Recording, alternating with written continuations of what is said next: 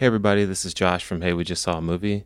The episode you're about to listen to is our 30th episode, and it was taped live during the swell of the call for justice against systemic racism. And in this episode, we discuss the movie Do the Right Thing and talk about race in America. There are links in the description uh, where people can educate themselves about the issues and help bring about change.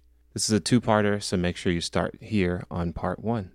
All right, so I'm Josh, I'm Michelle. and uh, this is Hey, we just saw a movie, and uh, we just did see a movie. We saw, we saw, yeah, we saw, We saw a movie. We did. Uh, some of you guys already know that's why we're streaming, and you're watching. We watched Do the Right Thing, and uh, it's a movie I've probably not seen in about 25 years, maybe something like that. It's a movie so, I've never seen before. so yeah, we'll have a a fresh old perspective, and then we'll have a fresh Fresh, fresh or fresh young Fresh, fresh perspective. perspective. Um, You're old fresh. I'm Uh, old fresh. I'm new fresh. so yeah we yeah we wanted to do this as a way to kind of use the movie as kind of a launch pad for discussion about everything that's going on um, in the world essentially um, and injustice um, uh, racial issues in america there's there's so many like avenues and directions we can go with this but we're gonna try to be narrow. I spent most of my time doing all the technical stuff for this the last three days, Yeah. so my uh, notes are kind of. So I'm gonna be winging it. Michelle might be a little bit more structured. And um, if you guys have any questions or anything, throw them in the comments. Um, actually, if you, uh, I I forget. But uh, yeah, or any any thoughts, we can kind of go through those. But um, first, of all, we'll just kind of go with a little bit like what we usually do. And this is uh, going to be a very loaded question, but keep it brief. How was your week? Oh gosh. I really we're gonna do this. Yeah, yeah. it's uh, uh, it was a week. It was a week. Yeah. That's that's what I'll say. It was a week. I will say it's. I mean, we've all been stuck at home anyway, and I always work from home anyway. But um, the whole like COVID and then wanting to be out in the marches and then really kind of weighing like that whole thing and then also just kind of being on like I've already been on social media a lot usually, but um it kind of was taking up all of my all of the space in my brain and making it it was just hard to work this week. That's that's all I'm trying to say. like trying to focus on my Right. day job, which part of my day job is social media. Um so I'm on the platform and then it's just a stream of everything that's going on and so I'm obviously very distracted and I couldn't I couldn't bring myself to post anything like work wise at all this week. I posted Yeah. one one very important message, um, and that's all. I couldn't I couldn't function. I I did get some work done. I did work, guys. but um, like, "It did- I did work. just saying. Don't fire me. I'm just saying it was it was definitely distracted um this week and there's a lot of emotions going on and yeah. Yeah. How was your week? My week? Oh, if you saw my Facebook and Instagram and replies on uh, Christian sub forums and Reddit, you'll know that my week was um, trying to uh, nice, nicely educate people and also, you know, let people know like what the real deal is. So I was very angry. I guess that was last week technically. But I, one reason I didn't want to go out because I would have tore some stuff up, to be honest with you. So I was like, ah, let me sit my black behind in this chair and wait and let uh, the let the calm wash over me, let the let the Christian man wash over me or the nice man wash over me, and uh, chill for a second and gather myself. I think kind of like Killer Mike was saying, like plot, strategize, and then execute. And so, you know, we had to think about. I have unknown um, immune issues that pop up randomly. You know, I'll go to the doctor and they'll be like, Are you 75 years old? Nope. No. They're like, Do you have HIV? I'm like, Nope. Nope. And they're like, Why do you have this issue? I'm like, That's why I'm here to ask you. So I didn't want to go out and march for a while for those two reasons. I didn't want to get caught up in the flurry, and I didn't want to get sick. But you know, seeing everything this week that was going on, and um, seeing uh, people also settling down, and um, me just you know, kind of just being like, all right, well, let's just do this, and you know, whatever happens, happens. In a way, and that's a dumb statement, but I'm just saying, like, we took a lot of precautions. We wore double masks. Um, we tried was- to keep distance. Yeah, I was constantly dragging us to the could. sides of the the So- march and staying. You know, you know what I did find out. This was my strategy. Was there were cars uh, driving along with us in the march. Um, so I was they were I was using them as my barrier. right. so I was marching in the cars. Um, that was that was my way of our social distancing. Yeah, there was a lot of. Um, I think I think the the thing about this week that was really interesting to me is like people are really showing who they are, whether it's good or bad or neutral. Like you're finding out who's for World War II's two terms that everybody knows and uses a lot. You you you found out who is Team Germany, who is Team.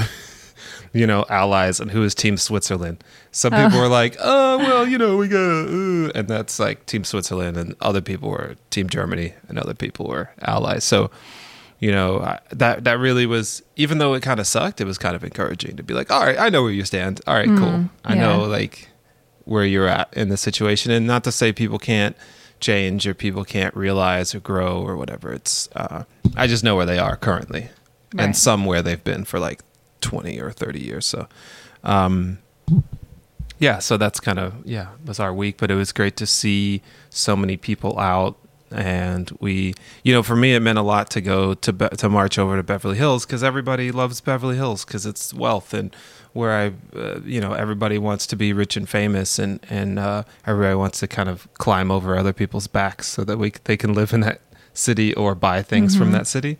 So it's cool to kind of go there and talk about, have the people talk, and uh, Black Lives Matter uh, uh, organizers and everybody to be able to speak there on that um, Beverly Hills uh, park that they newly renovated. That iconic where it says Beverly Hills and it's got the little um what pond or whatever in front of it and like it's so recognizable right. to anybody. Um, that's what they picture when they think of Beverly Hills. So that's where we were. Yeah. So it was, it was cool. People were, you know, I know uh, the news has done a way better job than they have previously, but, you know, they've been like worrying people. Everybody was cool. Everybody was chill. There were so many shades of people out there. People were laying in the lawn, you know. So peaceful, so much love, Yeah. right? Like oh, there's was so many. So I got what three water bottles, a bunch of gummy Josh snacks. like, I never got so many snacks. I was like, Mats, uh, gummies, yeah.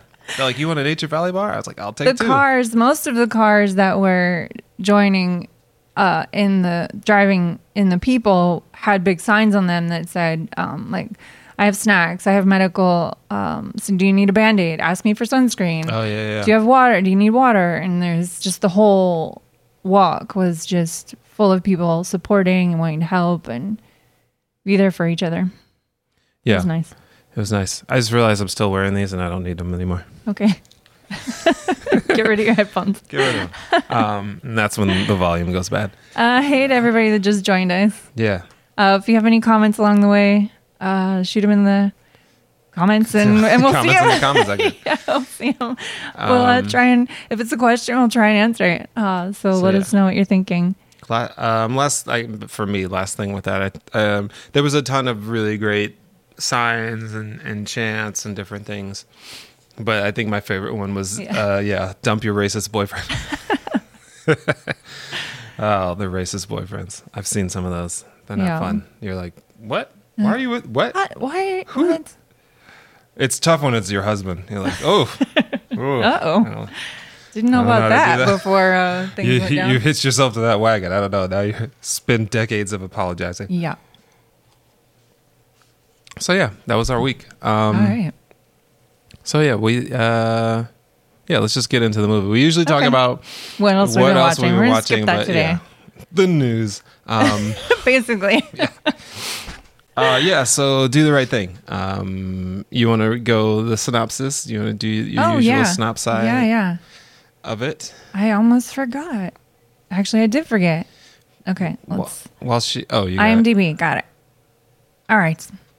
IMDb says on the hottest day of the year on a street in the Bedford Stuyvesant Stuyvesant section of Brooklyn, everyone's hate and bigotry smolders and builds until it explodes into violence. Yes.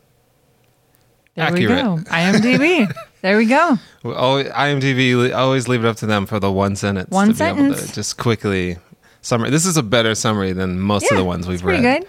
Um, Better if- than the last one, I think. I can't remember. I feel like the last one. I don't remember It which was, one that yeah. was, but By the way, this is episode thirty. yeah. Rip torn it. Confetti. Episode thirty. Um, so this movie is funny. I didn't um, remember as much of the movie as I thought. I knew the ending. I remember the ending. I remember some of the things, but there was so much more. I think because I'm older, um, possibly that I'm able to look at this movie in a totally different light, um, which is really interesting. Um, because when I was younger and I watched it, I focused mainly on the end and the results, and not really what led up to the what led up to that result. Mm-hmm. And at the this time around, it was really interesting because, like it says, it says um, everyone's hate and bigotry um, smolders and bubbles until it explodes into violence, and it really mm, it kind of made me think about like kind of this week of how many of the emotions that I had, and really going through that process, and then being able to kind of like break it down and then take action that I don't believe was uh, was uh, bigotry or hatred towards anything. It was just just had to be real with people and as polite as I could, and then peacefully march and you know do that, um, as opposed to lashing out in any sort of way towards anybody. So I think yeah, this time around it, it makes if you watch the movie, you can really see how your essentially how all of this got started minus the 400 years but the, the the how one person's decision can spark so many people to make other decisions and to make so many other choices so it's like we have to be very careful about how we um what we say what we do and then how we react to that Mm-hmm. and obviously, in some cases, you know, you just got to roll, literally roll with the punches. But um, in a lot of cases, some things got, get to a point that they shouldn't have gotten to because you or other people should have said or done something before it got to that point. So I think that was the thing. Like when I was younger, it was like, the man sucks. um because i was living in new york Uh-huh. this wasn't like a movie to me like I, I saw this happen to people i saw um i my grandparents lived in bedford stuyvesant um so i saw these types of things um you know i saw you know as people love to talk about black on black crime and then i saw the police as well being black or white um pulling people over harassing people things like that so it's something that was really hard for me at the time to see many different perspectives because I was only uh, nine, nine, eight, eight or nine, and I only saw the perspective. What I saw was a young black kid, and how the city portrayed me and the people uh, who looked like me. Um, but then how I could possibly portray other people in a certain way that doesn't help this you know it's obviously i'm a nine year old black kid. I have very little power. Like, you know but i'm saying like um but even with the little power that i have you know or i had was you know to not and i never did like spark any kind of craziness because you know another thing i'll say is like my all my family has served the united states for generations. So like that's kind of been instilled in me in some sort of way. Not to say i couldn't do something different from that or you know be somebody who riots or whatever but you know uh, my grandparent my both of my grandfathers in world war ii my father was a New York City transit cop. My mom was a teacher in New York City and in Texas. I am currently a teacher. My uncle was a teacher. Um, my grandmother was a teacher. So we've all served in some sort of public kind of space or around that um, for at least three generations. And then my gra- my great grandfather was a pastor, which is essentially a teacher and, and a public official of some public servant of some sort. So, you know, it, it's it's something that you know um, is is just was kind of interesting to think about as I like reflect on a lot of things that have happened this week uh, and how I can take action and how other people can kind of take action. Um, just if you don't even have that background or whatever, let's say, I don't know, you have a background of people who fight all the time, being able to take a step back and be like, oh, let me see it from that person's pers- perspective and then try to bridge a gap or something. Sometimes you can't. Sometimes you just got to walk away. But Yeah. Yeah. so I don't know. That was my basic original thought. Gotcha. Uh, yeah, I think as I I like this movie as a whole. Um, I think that it's at the end was. Well, I mean, all of it obviously is relevant. All of this whole movie could just have come out last week, you know? Yeah. like, um, sadly, it's surprising how there's nothing new Yeah. right? There's nothing new in this movie, um, to me. Um, but anyway, and then how the events at the end could have just been on the news yesterday, Yeah. you know. So that's that's the sad part, and we'll get into all of this more probably in a little bit. Yeah. Um, yeah, so that's my thoughts for now. We have a we have a question. Uh, Carrie asked if the police were nice to us in Beverly Hills. Uh, the police were very nice to us in Beverly Hills. Um, it was a little uh, weird. They had um, off to the side, but I guess it makes sense. By the police station, the National Guard was there, and then they had two dump truck, not dump trucks. They had two. Oh, they had giant dumpsters that were blocking Uh, yeah. the streets, and then they had National Guard Yeah, so it's interesting because the police station's on one side of the street and then that iconic Beverly Hills thing is on the yeah. other. There's a long park that runs down Yeah. Santa Monica and Beverly Hills. so Beverly that's Hills. where the, the march essentially ended was in between those two things. Um, and so they had blocked off all the streets so nobody could really go anywhere else. A lot of these marches are more like funneled by the police, really. yeah, it's like some sort of negotiation. We didn't have any problems. We didn't barely have any interactions. Like it seemed like so they blocked uh, they blocked off the streets. Um, that was a good thing, and I don't know. Like, yeah, I'm yeah. Obviously, I'm not an organizer, but I don't know if they spoke to the police beforehand. But when we so we were trying to find the march, we went to Pan Pacific Park. And mean, we were like, we don't want to march in a in a in a bowl because essentially Pan Pacific Park just goes down, and you can't see anything that's going on, and that doesn't really make people think per se. So then uh, a friend of ours, Gregory, goes, "Oh, we're or we saw his post. We're in Hollywood." So we drove back home about 10, 15 minutes, parked the car, and then tried to go out. And then we realized, oh, they're gone. They Like- had already moved. so I called him. I'm like, "Hey, where are you?" He's like, "We're at Fairfax." where we just were yeah we- for the so, other march. Yeah. Anyway, there was a lot of marches going on, so we're trying to find. So yeah, they're splitting and then converging and splitting up again.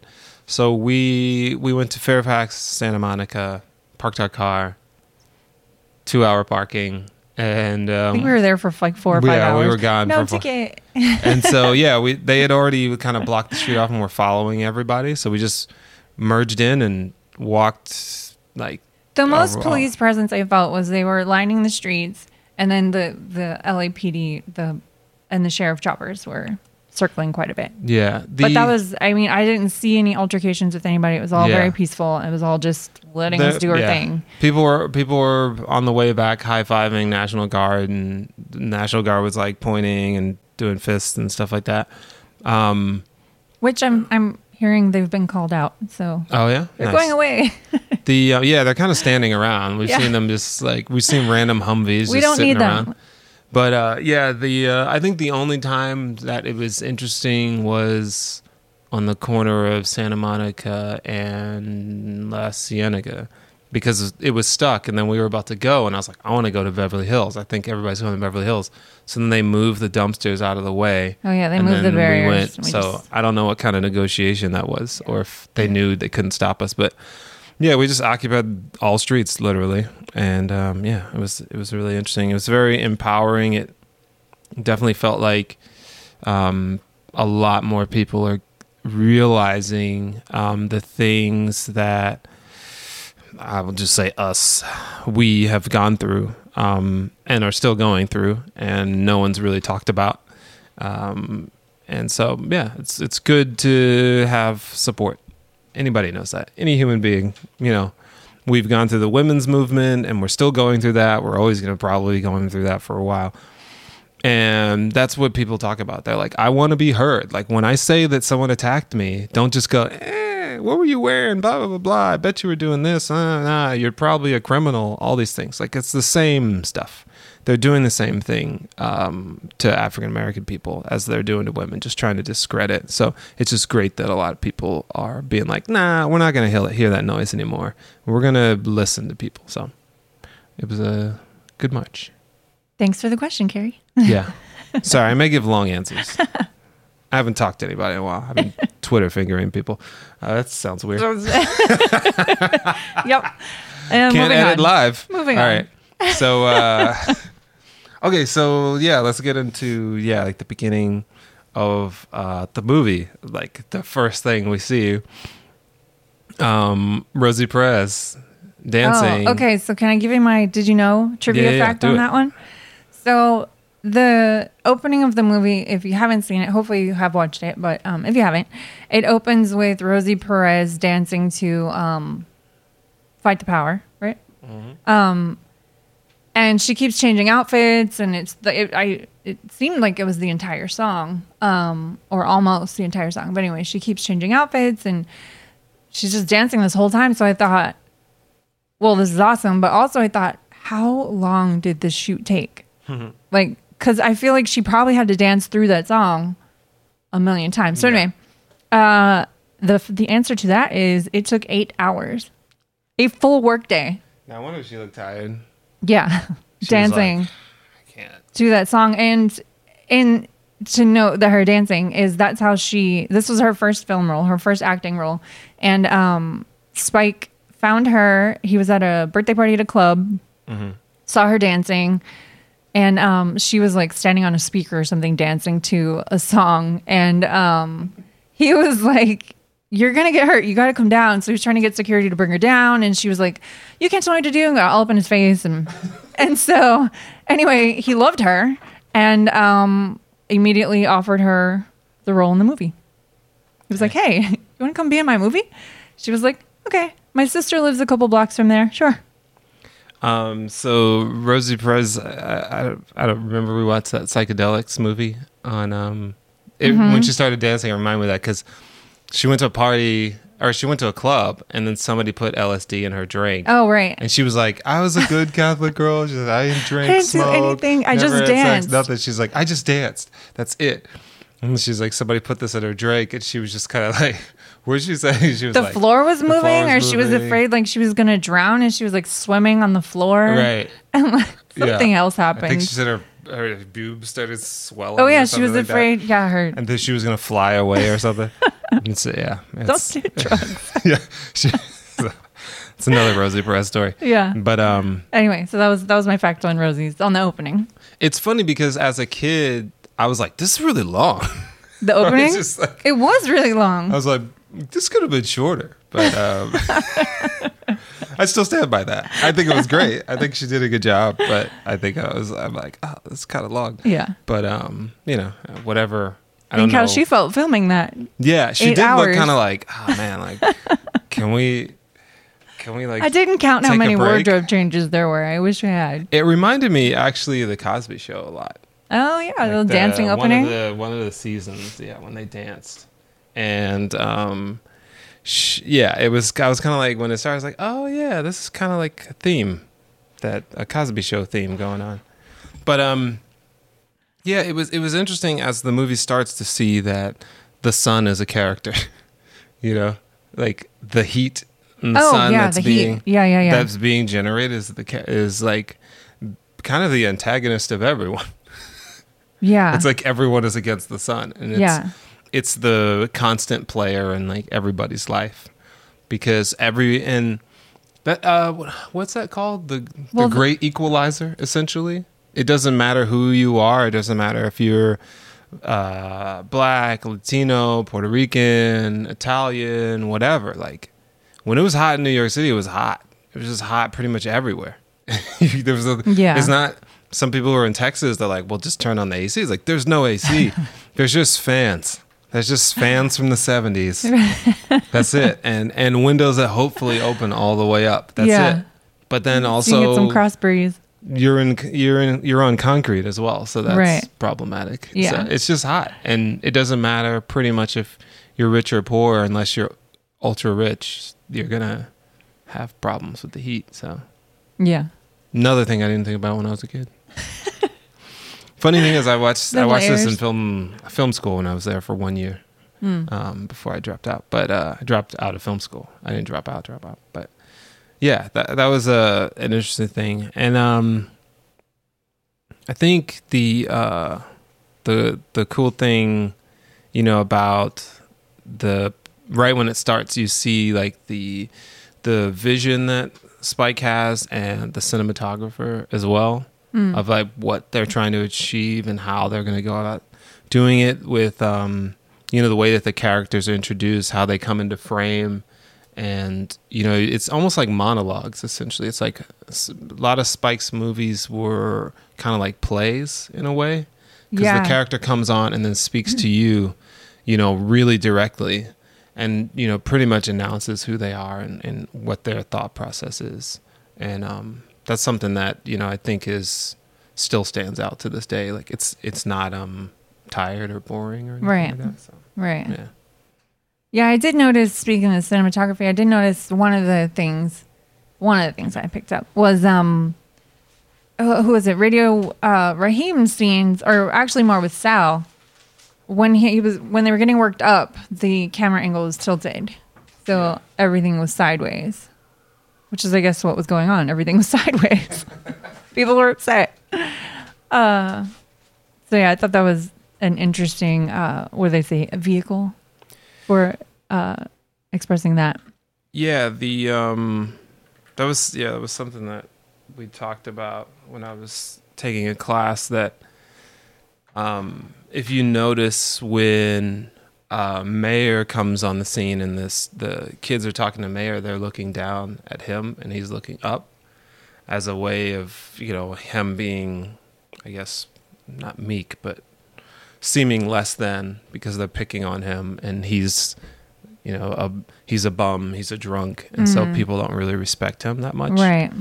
um so yeah like the the different ways that they yeah they did the slants and they did the angles and everything are all just like these these notes to convey the story without saying like this is the person you know you know in some ways they said it but this is the person that people don't like or this is Right. the person that Right.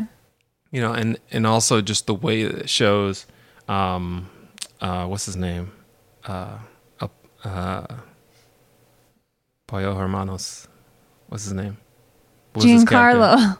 Giancarlo Yeah. Esposito? yeah what was his character's name Oh, um uh Buggin' Out. yeah so Sorry, yeah, round glasses. That's how I remember things. so yeah his, his character like when the dude stepped on his sneakers same kind of thing it was just like oh, I think the it's- anger was just so in your face literally and so you could just see what was going on in this i think that was that was really cool So this was filmed in a real neighborhood. Um, they took over the block, and they um, were, you know, wanted to make sure they were respectful of the residents that live there, and they, um, I think, included some of them, uh, probably as extras. We were like, hey, maybe come play in the fire hydrant. We're going to open up on your street. um, but the only two things that were not on that block were the shops at the end. The uh, pizzeria was fully built on an empty lot somewhere, and they built a working, um, like it was a working pizzeria, basically. Like the actors were actually making pizzas, um, and that was a real oven, and like they had them actually doing stuff. Um, and then the shop on the other corner, the little fruit uh, or the little corner store, um, wasn't really on that block. They built that also on a set or on a empty lot somewhere. So those things that weren't there. But they and then they changed the coloring of the block to like you were saying, portray more uh, to make the heat more felt Right. in the scenes. They did like the richer, like the red orange tones. So interesting. The um Movie facts. the uh so anybody's not, who hasn't been to New York, that's kind of you know obviously most of it is what it looks like, and then even those kind of corner stores or bodegas or whatever, that's kind of pretty much what it looks like. Um, and you, I don't know what it's like now, but you did have people that were not sometimes living in that neighborhood. You didn't have, you know, in in in Bedford Stuyvesant, Brooklyn, you know, there's a large uh, black Latino population. Um, you had people that were uh, Chinese, uh, Japanese, you know, running stores. Um, you had some people from the Middle East. Uh, you had Italians running stores. So there was definitely the the reality of this movie was uh, you definitely had cultures mixing, and not just cultures like kind of like we are now, where we're kind of one gener two, three generations removed. This is like some of these people like just came from China.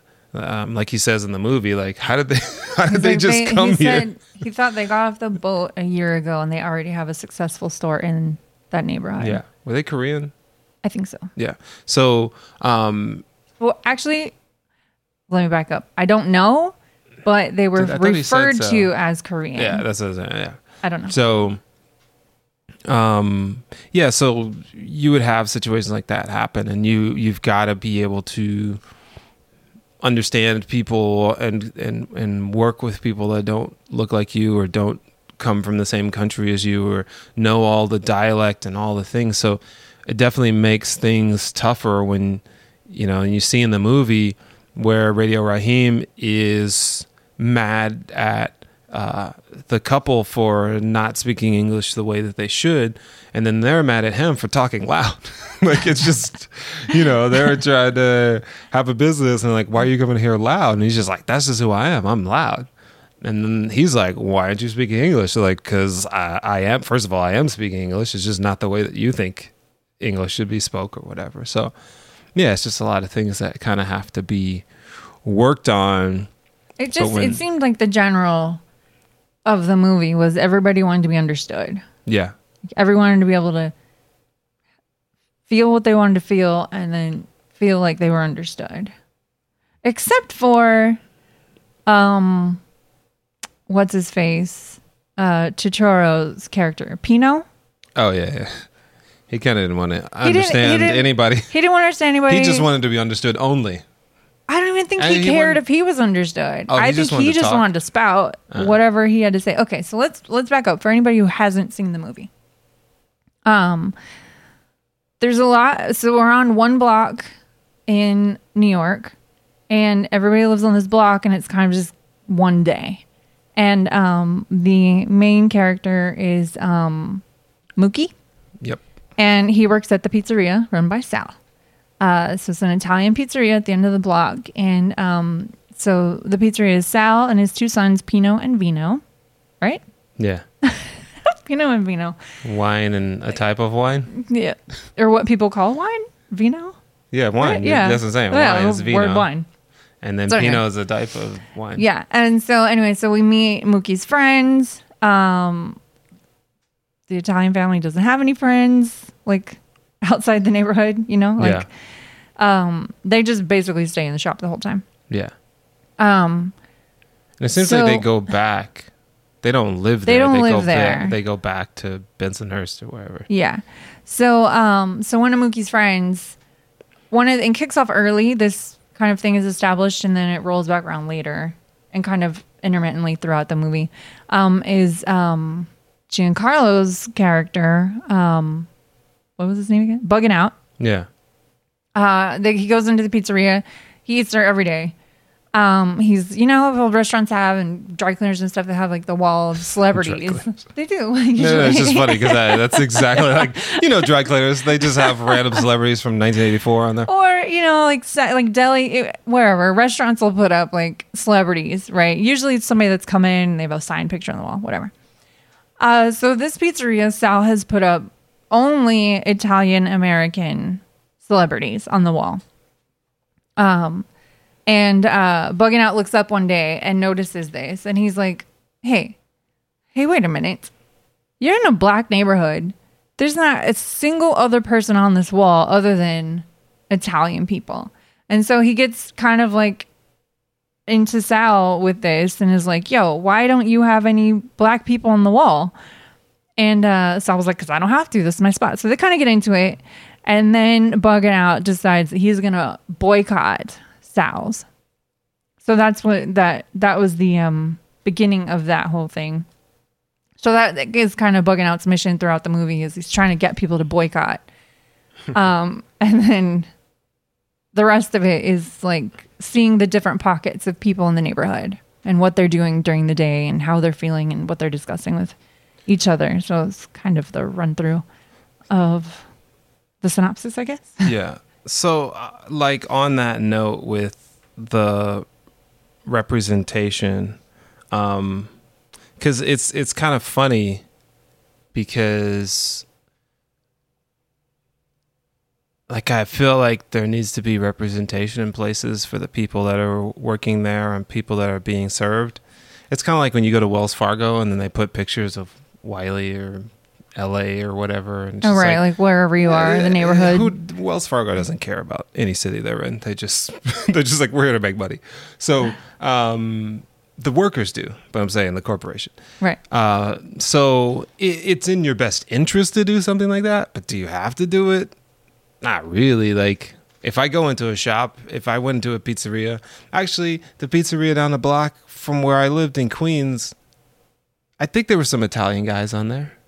But I didn't care. I was just like, these are Italian. so it's just like, I'm an Italian restaurant. Like, you know, I'm not. If I'm gonna open up, if I'm gonna open up a a uh, African restaurant, I'm not gonna put a picture of Frank Sinatra up. I'm just uh, like, what that. I'm like, Right. okay. Or I'm not even gonna put up pictures of like the city per se. You know, maybe the city councilmen or people. You know, but so it's like uh, in in in that application, it's kind of like eh, what? But in kind of like you were saying before we got on, the the argument the argument for representation is very important, but the argument of how you're represented is even more important. Like like choose your battles of representation, because I'm not gonna fight for uh, black people being put in Italian restaurants. I'm gonna fight for black people not being shot. I'm gonna Yeah. fight for um, people not calling us names. I'm gonna fight for all sorts of other things. But I'm like, if somebody has a business, if somebody has an ice cream shop, and you know, there's a different thing. Like if there were all the presidents on the wall, and then there was like, "Where's Obama?" And they're like, "Yeah, we don't do that." And then I'm like, "Uh, no, uh no. no, Yeah. I'm not doing this." Right. But you know, if you're if you're just like, "Hey, I'm Greek, and we're just gonna put Greek people up here," like Papa Cristo, Papa I'm Cristo. like, do all the Greek you want. I'm gonna eat that food because I love me some Greek food. So Oh, I yeah. miss Papa Cristos. we haven't been there in so long. Um, really yummy Greek food. Uh, so, but that's kind of evident also in that he's trying to, he's going around the neighborhood trying to enlist people to also boycott, and everybody's like, no, I'm not going to boycott Sal's. I grew up eating Sal's. I'm not trying to put them out of business. What are you talking about? Um, so he can't really get anybody on board, which I'm sure increases his his frustration Right. because Sal. I think it's also important is the whole interaction is like Sal like the responses of people, right? Like it goes from zero to ninety five in like a split second. Um, and Sal is immediately screaming and getting his bat and like, you know, like what the heck? So um, you know, and then throws him out of the shop. So he's like feeling so rejected. You know what I mean? Like it's like kind of this escalating thing. And so when you feel wronged and slighted, you know, Right. you, you want to find somebody to, to be in there with you um, and to kind of support that. So that that kind of kicks off the movie a bit. Um, but I wanted to talk about. Can we talk about Sal? Yeah. Okay, so I made sal a, it up. I made a few notes about Sal, and then I scribbled it out, and then I would write another note, and I'm like, I don't know what to do with this guy. But at the so it's established that, um, and I can't remember the order now of what happens, but I did write down um, Italian dad nicer than the kid. So at some point earlier in the movie, it there's established that um, the older son, um, Pino, is very upset about being in the neighborhood. He hates his job. He hates working there. He hates being in the neighborhood. Basically, does not like black people. The dad kind of goes back and forth because in the beginning he's telling his kid to like calm down like these are good people whatever but then also he flips out on people at the same time too and so i scribbled out my note because i was like oh wait never mind he's not any nicer than his kid but then on the other hand he stops his kid like he just he was going back and forth. Like he had a lot of compassion for people more like the kid had no compassion for anybody. Um so he had the capacity for the compassion at different times but then he also smashed raheem's uh radio with Yeah. a bat for like escalated that for no reason. Um Right. and so i was very confused by sal. Um yeah. I had another thought but it just left me I think he, you know, he's he, the it's a it's a complicated character that is trying to do his best and trying to um you know understand people but I think part of his upbringing, part of who he might be, obviously we don't know Sal's life before this where movie this starts. yeah. But uh, under the pretense of the movie and um, Italian people in New York sometimes, uh, you know, it's kind of a like the son, like his own son was saying, like if his if his son's a generation after him, and he's saying that my friends my friends are making fun of me because we have a business in a black neighborhood, which is just insane. If your friends are making fun of you because your dad owns a business of any kind, like those are like he's like Sal said, those aren't your friends. Right. Like if you could if you could run a business if if I knew somebody who uh, their dad had a pizzeria or something like that and was making money, I'd be like, dude, that's an awesome situation. That's awesome. If you want to continue in that footsteps, you have a job right out of high school or wherever. Like you're already working there, so Right. you have something that you could roll right into. I got to go find something to do. So like those aren't even really friends. So I'm like, if the son's dealing with that issue, like how much is the dad possibly dealing with that issue? Hmm. You know, and and whatever baggage she's got going on above that. So it's it's a yeah, it's like he and I I think this goes into with that is like the question of can you love someone but hate the culture they come from? You know what right I'm saying? Like yeah yeah he had this relationship with Mookie, and he had this relationship with the with the with the the community. But was it a transactional relationship that was kind of like I like these people under these circumstances? Like if he was just living in the town, if he was just living on that block, not making any money off of those people, how would he feel? Like Right. he, you know what I'm saying? That's yeah he seemed to have he seemed to truly care about the neighborhood and he um like you're saying like he was transactional but also he said he was proud to have watched right. kids grow up in the neighborhood and Right. like you know growing up on his food he seemed to take pride in that and he also truly seemed to care for mookie um but then it sort of there was it stopped like he had the certain people he cared for he cared And for and, mookie and he- Mookie's sister. and Mookie's sister, which I have a point on that, which we'll get to later. But um, I remember why I was thinking about this more is because a lot of people, especially lately, um, but this kind of happens a lot. Um, and we were talking about this the other day is when somebody does something bad or somebody does something crazy, and then a lot of people pop off, pop off, and the first thing they say is like, "Where are this person's parents? They must be terrible parents. This came, this started in the home. Their parents taught them to be this way." Yes. Okay. Yes, that happens a lot. I'm going to agree with that. But also, you you grow up, right? So at some point, you experience life on your own, and you decide to keep being that person, right? Yeah. Which I know it's hard to fight where we come from and what we've grown up, but at some point, you are still just kind of deciding to do that. and be that way. And so, but it felt like this was kind of evident in um, this family. Maybe it felt like the dad was much more had much more compassion Yeah. than the son, and the son was just like gross and hate filled. And then the other one And then was the other like, son was like was defending Mookie and like had that hard conversation that I'm sure a lot of people are having right now with their own families is like he stood up to his brother and was like, "You don't know that about Mookie." He was trying to say like, you know, we we have to stay away from the black people. They're not our friends. Blah blah blah. They're bad. Yeah. And the youngest brother was like, "You don't know that. I like him. He listens to me. We're friends." Da da da. And you know, got into it with him. So you see three different results in the same family. So it's just interesting that it's not always. We, I mean, I don't know. We don't know his childhood. Obviously, Right. that's not where the story story begins. But Where's it made the me. mother? Right. Where's the mother in the the, home? So it did make me. It just made me reflect on that because I'm seeing, you see that a lot. Is like, oh, you, you know, your parents taught you wrong, and Yeah. and teaching.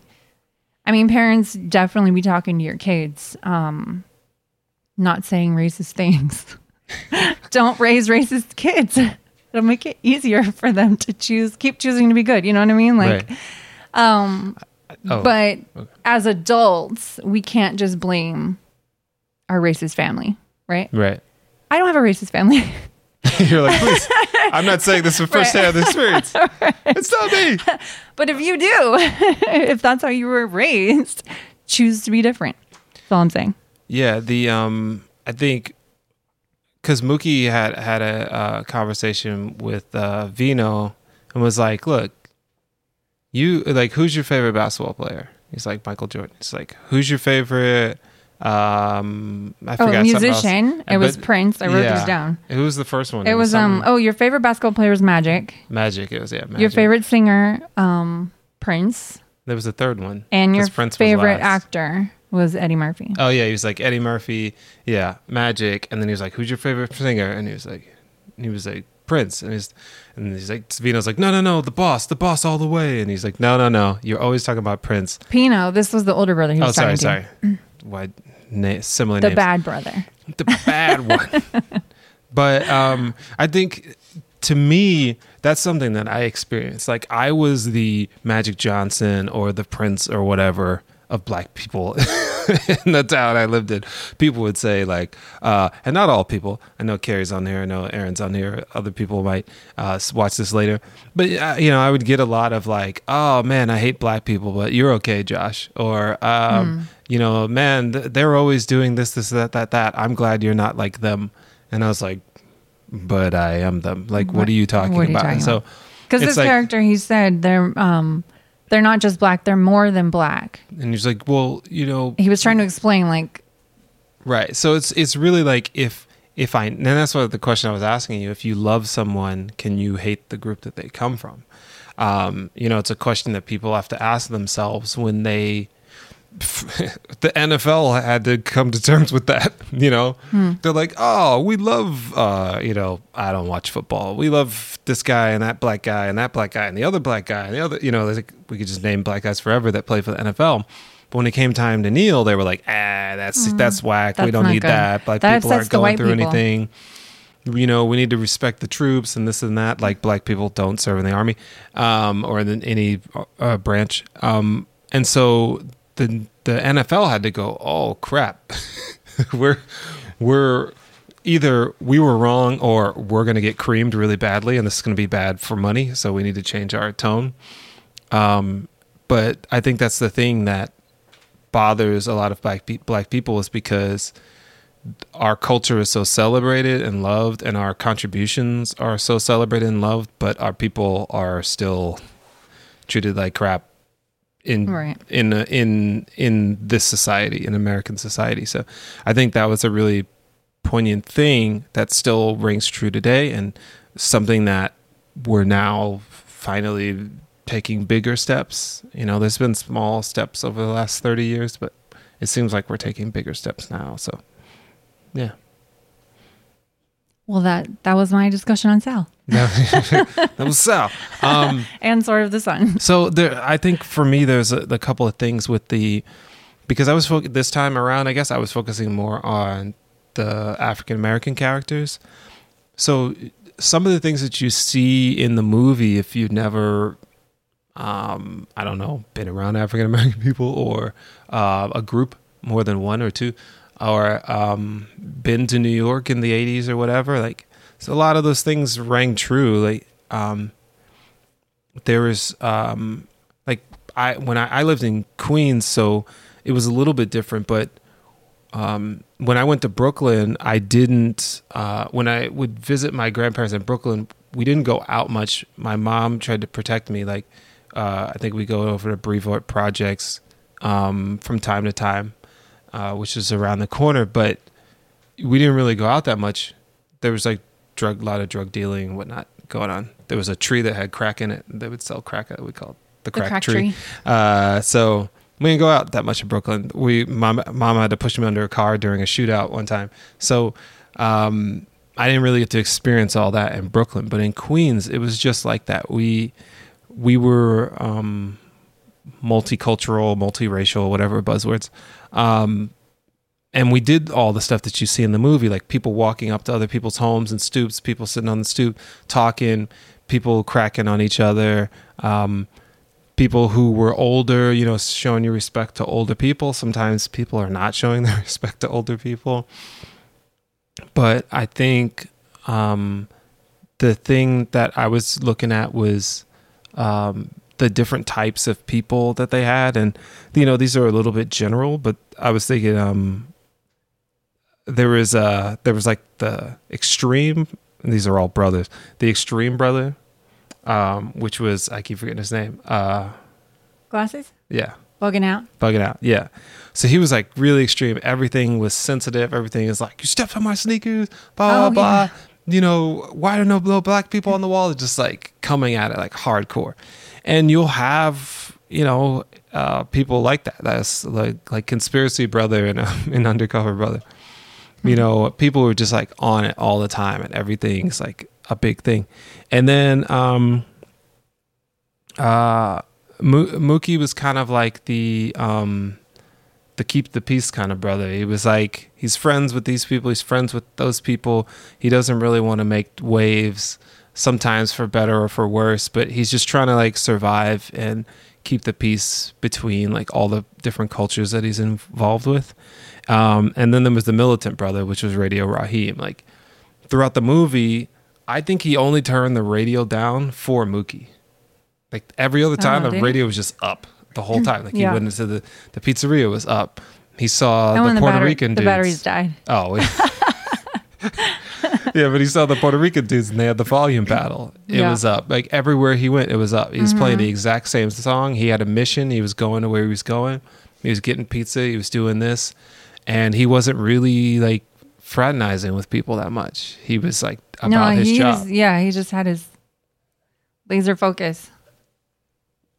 And so yeah like i those those are definitely types of people that you might see probably in any culture. But i know like i've seen these people in real life and you know they're portrayed in film and things a lot. Um, and so i was like oh those these guys fit kind of into those characters. And then you have then you have like the the crew or whatever. Like the people that kept coming around like when they were um when they were clowning on the old guy Martin on mayor Lawrence's uh, yeah. group. And so you have those type of people that are just they egg on people. They don't do anything. They're like, "Yo, you gonna let him talk to you like that? Yo, B, why you doing that? Like, yo, Oh, right. blah, When the guy stepped on his shoes right, and they were trying to get him to go, they're like, oh, I heard he was talking about your mom too. And like all this stuff. And like, uh, Buggin' Out was like, yeah, you better go inside or I'm and they're like, no, go, go get him. You're not Right. gonna let him go. So they were trying to get him to like I, that was. to do more. I thought that that scene was funny because you know it's like uh, this white guy just kind of comes up, scuffs his shoe, which is like a hu- it's it's still a huge thing um, to mess with somebody's shoes. Uh, but definitely back in the day, there's you know it's things that happen uh, over shoes. 108 with tax. That's cheap now. That's what he said. those shoes those shoes out. even scuffed are probably worth a lot of money um but yeah he comes up and you know i think it was just funny because he was like know, what do you say go back to massachusetts he's like i'm from brooklyn And Yeah, yeah, like yeah. oh Yeah, yeah. you know, and I think it was And then just they were yelling about gentrification. right. Like this movie is so relevant. Yeah. Like It's yeah, gentrification's like it's oldest. It's like right, Beauty and it's the always- Beast. Yeah, but it all feels like this all just could be happening right now. The um, I think that's the thing is everybody, like you're saying, everybody wanted to be. Did you say heard? or Understood. Understood. Everybody wanted to be understood, but everybody thought that they had they they had sole claim to things. I think that's Mm-hmm. part of the thing with with um with cultural and racial issues is like um nobody has like full ownership to something unless you like fully owned it or you, c- you created it or started it. But it's like um like I, I posted earlier about um actually I talked to some I think I talked to I sent a video and it was played for some professors so uh, about um I talked about specifically like hip hop and how um, it needs to be really seriously taken as a as a real art form. I've heard some students come to me who uh, produce and whatnot, and instructors have told them that hip hop's not real music and they need to focus on real music, which is extremely insulting uh, musically, uh, culturally, racially, all sorts of things, all the lees. and um, I think the like like that street nobody really owned that street that wasn't like you know a lot of black people live there but also puerto rican people live there. Uh, i think the uh presumably korean family lived there um The older sure- guys, I think, were, were they've maybe from somewhere else. the older oh yeah yeah, yeah the older guys one of them was probably somewhere from africa one seemed jamaican the I was- I guy was gonna guess on the left african i think the guy the right, Jamaican. jamaican and the middle guy was just from the south Right. Um, but you know, the like so yeah. When I was talking about hip hop, it was like there's nothing wrong with someone who's white doing hip hop at all because there's no ownership of of that. It, it's but it's more of understanding the roots of it.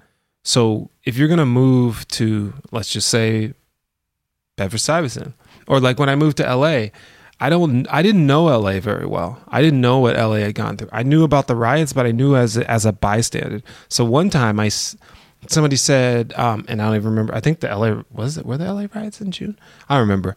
But um someone said, "Do you know where you were on this day or whatever?" And I remember when the riots were happening. I think there was the NBA finals. So I posted about the NBA finals, just not paying attention. Then I looked, and the people were commenting about trauma and different things that were going through the LA riots, and I was like, I don't know this culture. I need to shut my mouth. Yeah. And so I think that's the thing is like, if you're going to go into something that you don't know about or something that um, a group of people have started and you want to be a part of it, you need to know the background and the history of it. So to be able to be able to bridge the gap, you don't move to France and say like, I own France, I'm French. You need to work your way into that culture and understand who the people are. And I think the people that lived on that block, they, um, whenever they got there, they kind of just claimed it and then were just like, you can't have any part of this. Right. In some ways, like, you know, some people are being fun and jokey and, you know, but it, in in many ways, people were trying to be understood, but really not listened to. Right. It was still a block. It was one block, but it still had pockets. yeah, Even though it was all technically everybody was neighbors. It was all the same neighborhood. Um, but it was definitely pockets with like bubbles. right. I was gonna say earmuffs, but like bubbles. Bubble muffs. Yeah. Um. So, uh, on a on a side note, it's it was it was good to see a babyface Sam Jackson. Um, being the uh, what was his name? it's a long name. oh, yeah, it was oh DJ. Oh man, let me find it. But yeah, his I liked his character. I forgot that he was in this movie. Like I just I remember him in Jungle Fever, but I forgot he was in this too. And it was just good to see him be like a a super local. I'm like, was he just broadcasting on that block only? Yeah, I don't know. It seemed super local. Yeah. That's the interesting thing about like small radio back in the day. Is stuff like that could happen. Mr. Senior Love Daddy. Yeah, that's what it was. Of people just kind of like commenting and saying what's going on on local level, and you know, pretty much he was just like, "Here comes Moo." He's like, "I'm hungry," and he's like, "And you Oh, yeah, he's, he's- here look, he's here with my sandwich, with my or whatever. sandwich," you know. And just being connected to the community in a way. You know, we have city radio stations and stuff like that, but just having like the really niche local radio stations is kind of a thing of the past uh, that we don't really have anymore.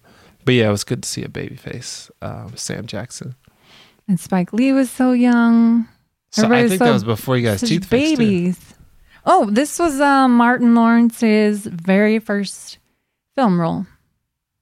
Dang, I double checked his IMDb to make sure, and it was. because it was like, di- was it was it He House had- Party right after this? I don't remember, but I know he I had feel like it was like soon. he had two um, think House Party was TV roles before, um, but this was his first movie. I liked his his big tongue character Oh yeah, I because he didn't. It didn't seem like he had a list. It seemed like he was just born with uh-huh, a big tongue. The big tongue, yeah. yeah, I, I liked all the flaws that people had. Mm-hmm. You know, like everybody had some sort of like quirk to where they weren't like pretty boy, pretty girl, like glossy thing. You know, whether it was physical or some sort of you know other thing. You know, it's just like everybody had a little a little dirt to them. So it wasn't just like you could kind of see your not see yourself in these characters, but you could see these characters being people and not just like, oh, there's like chiseled abs, chiseled abs, Oh, right. you know, you know, size zero, blah blah blah, you know, young, young, young, young. Right. It's like all sorts of different people.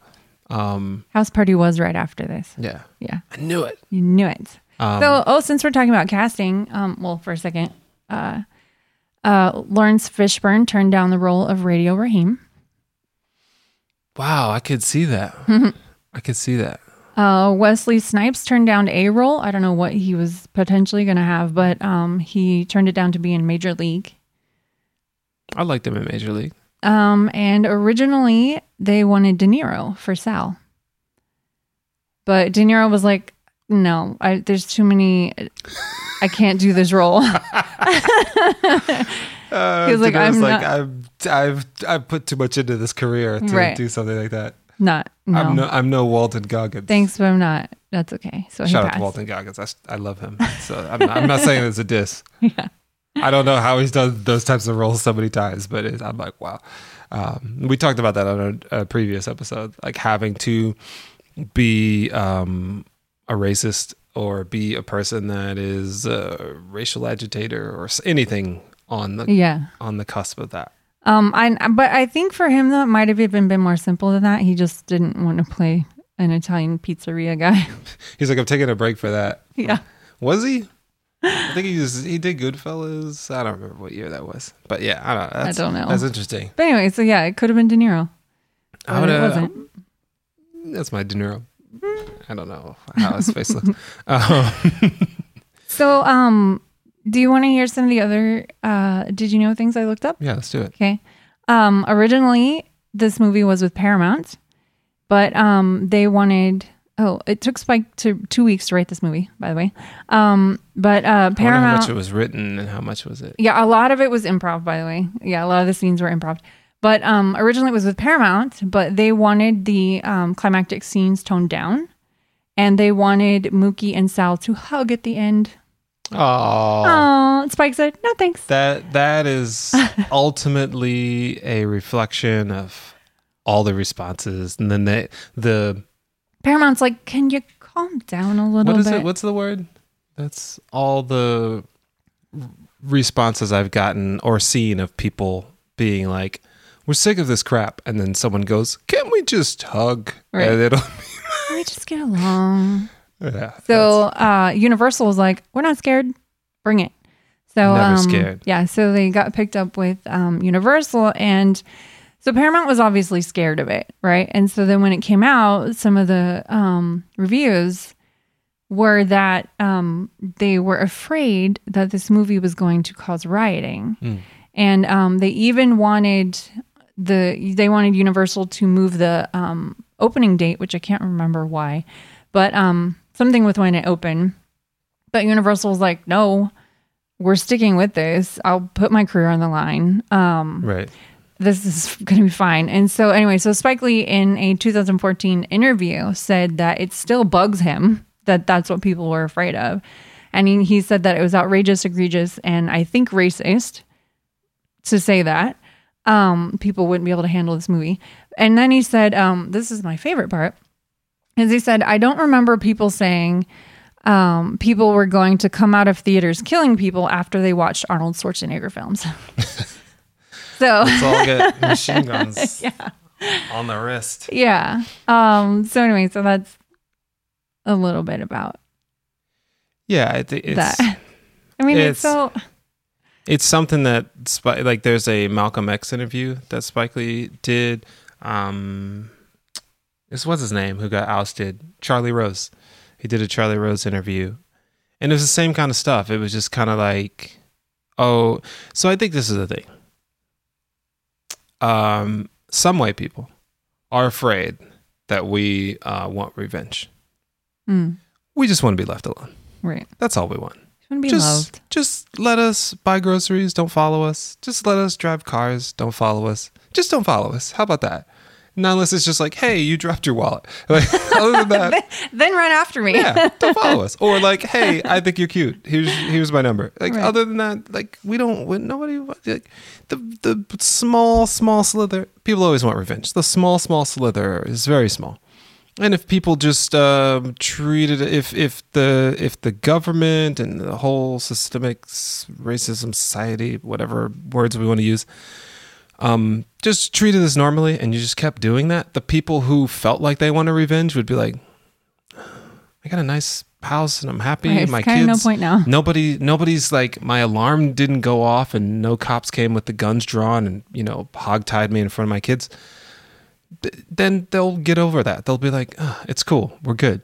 But i think it's stuff like that where like there's always this fear that black people are going to somehow rise up and take over like we want to take over and it's like we don't want to take over anything.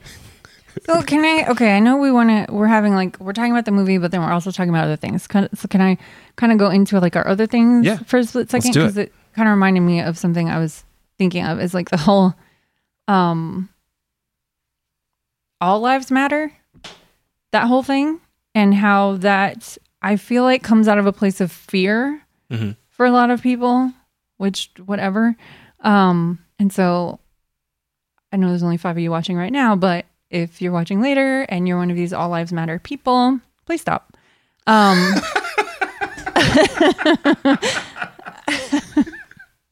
I'm just saying, like no like it's just it's like the right like people being afraid they're going to riot from this movie. It's just it's kind of ridiculous, and so, um, but it's a place of fear and like not Yeah. understanding, and um, so for the all lives matter people, here's something to understand: is Black Lives Matter, that whole movement going well and being supported will help all lives. so get behind it. That's all I'm saying. yeah Um, now I can't remember exactly why that was tying into what we were saying, but it Doesn't matter. popped into my said. brain. So, um, there we go. Yeah, I, th- I think. Um, oh, because we're we're kind of talking about people thinking that black people will riot or something like right, that. right, right. That's So- not what's happening.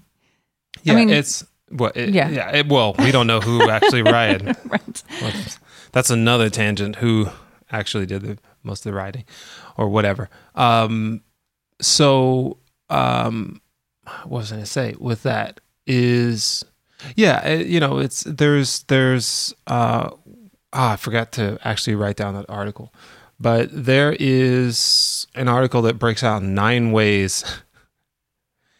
And I mean no disrespect to people that feel this way. Uh, if you are, I can't do anything about it.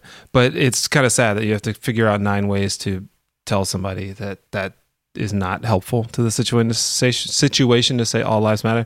But there's an article nine ways. Just look it up. I don't think we have a link, and we'll put links to other things.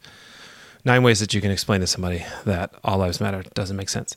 But what I'll say to you, in a term that um, many people love, let's say there's a Chihuahua rescue.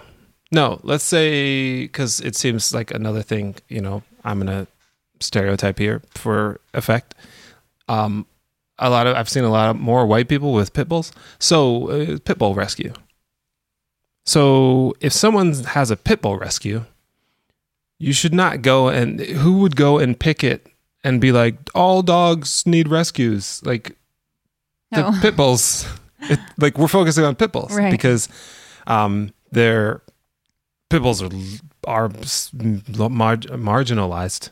Actually, there's a couple other dogs. I think uh, Dalmatians sometimes it happened when 101 Dalmatians, but it's like people use them and treat them horribly. So sorry to categorize human beings with dogs, but somehow that's how it works. We got to display animals to get people to care about things Right. because everybody cared about Harambe and then a black man was killed and they were like, yeah, whatever.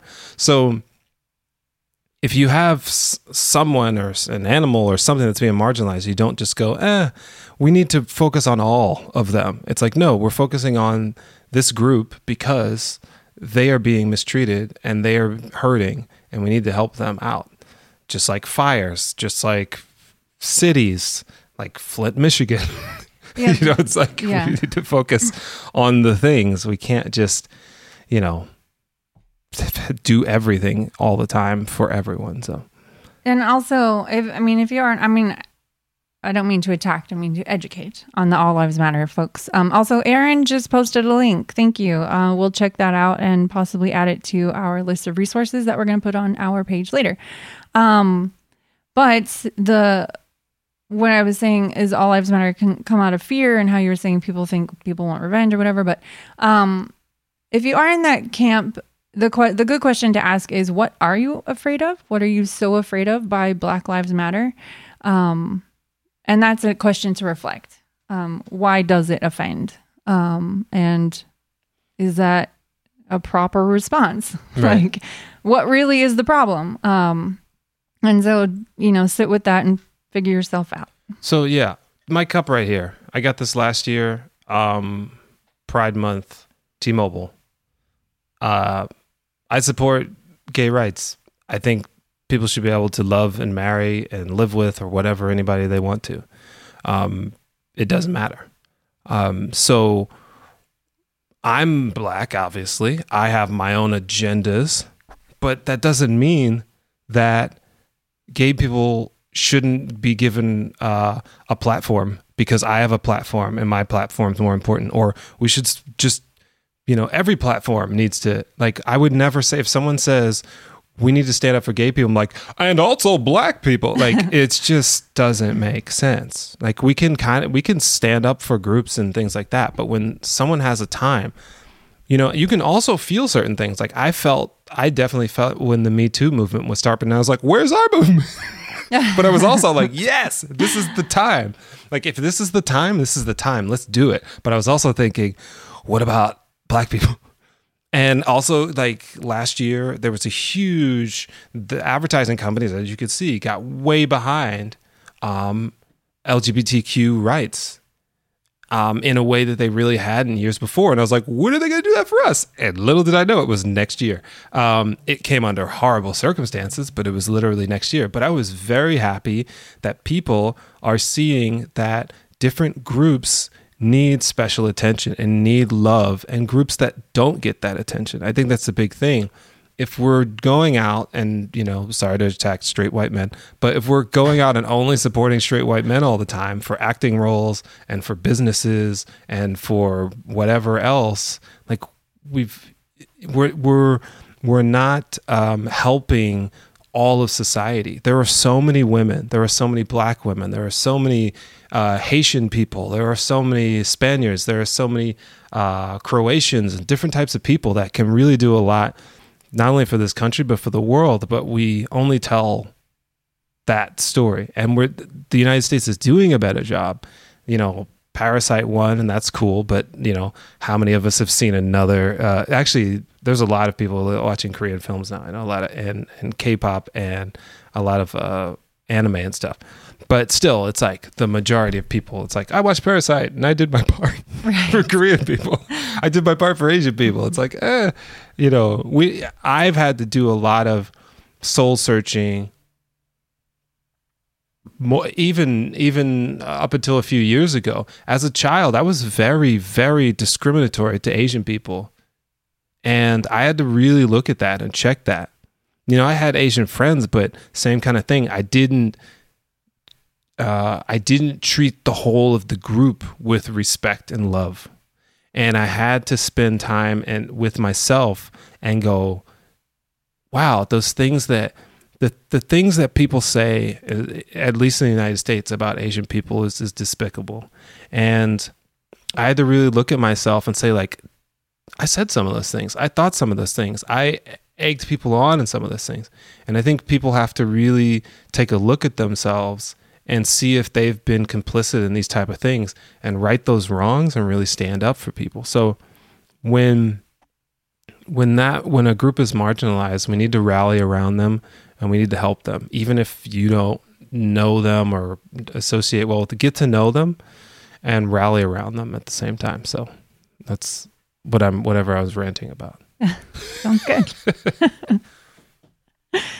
uh, to keep moving with the movie, I Yeah, guess. All right. so, uh, so I guess we can discuss the end or the the you know it's it gets to be nighttime. Everybody's had a hot day, hanging out, Mhm. working, whatever they've been doing. Um, and uh, um, what's his name? Buggin' Out has has finally recruited somebody to his boycott.